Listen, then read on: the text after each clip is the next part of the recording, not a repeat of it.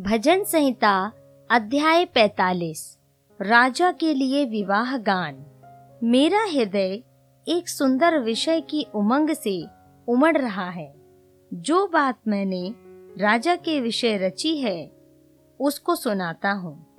मेरे जीव निपुण लेखक की लेखनी बनी है। तुम मनुष्यों की संतानों में परम सुंदर है। तेरे ओठों में अनुग्रह भरा हुआ है। इसलिए परमेश्वर ने तुझे सदा के लिए आशीष दी है। हे वीर, तू अपनी तलवार को, जो तेरा वैभव और प्रताप है, अपनी कटी पर बाँध। सत्यता, नम्रता और धर्म के निमित्त अपने ऐश्वर्य और प्रताप पर सफलता से सवार हो। तेरा दाहिना हाथ तुझे भयानक काम सिखलाए। तेरे तीर तो तेज हैं। तेरे सामने देश देश के लोग गिरेंगे। राजा के शत्रुओं के हृदय उनसे छिदेंगे। हे परमेश्वर, तेरा सिंहासन सदा सर्वदा बना रहेगा।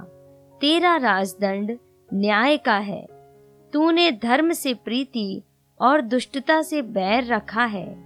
इस कारण परमेश्वर ने हाँ तेरे परमेश्वर ने तुझको तेरे साथियों से अधिक हर्ष के तेल से अभिषिक्त किया है। तेरे सारे वस्त्र, गंधरस, अगर और तेज से सुगंधित हैं।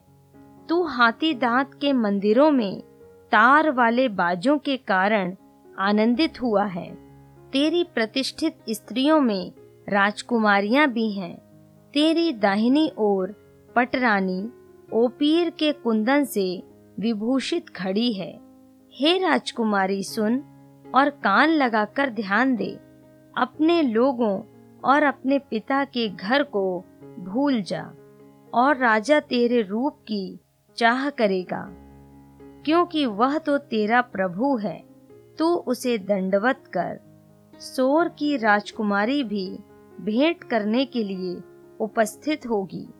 प्रजा के धनवान लोग तुझे प्रसन्न करने का यत्न करेंगी। राजकुमारी महल में अति शोभायमान है। उसके वस्त्र में सुनहले बूटे कढ़े हुए हैं।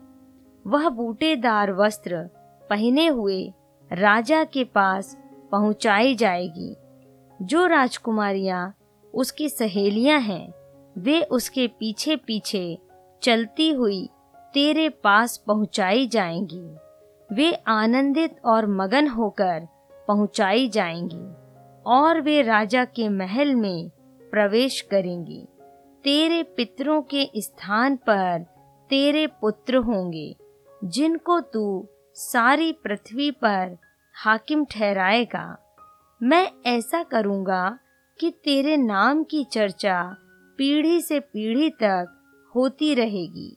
इस कारण देश देश के लोग सदा सर्वदा तेरा धन्यवाद करते रहेंगे।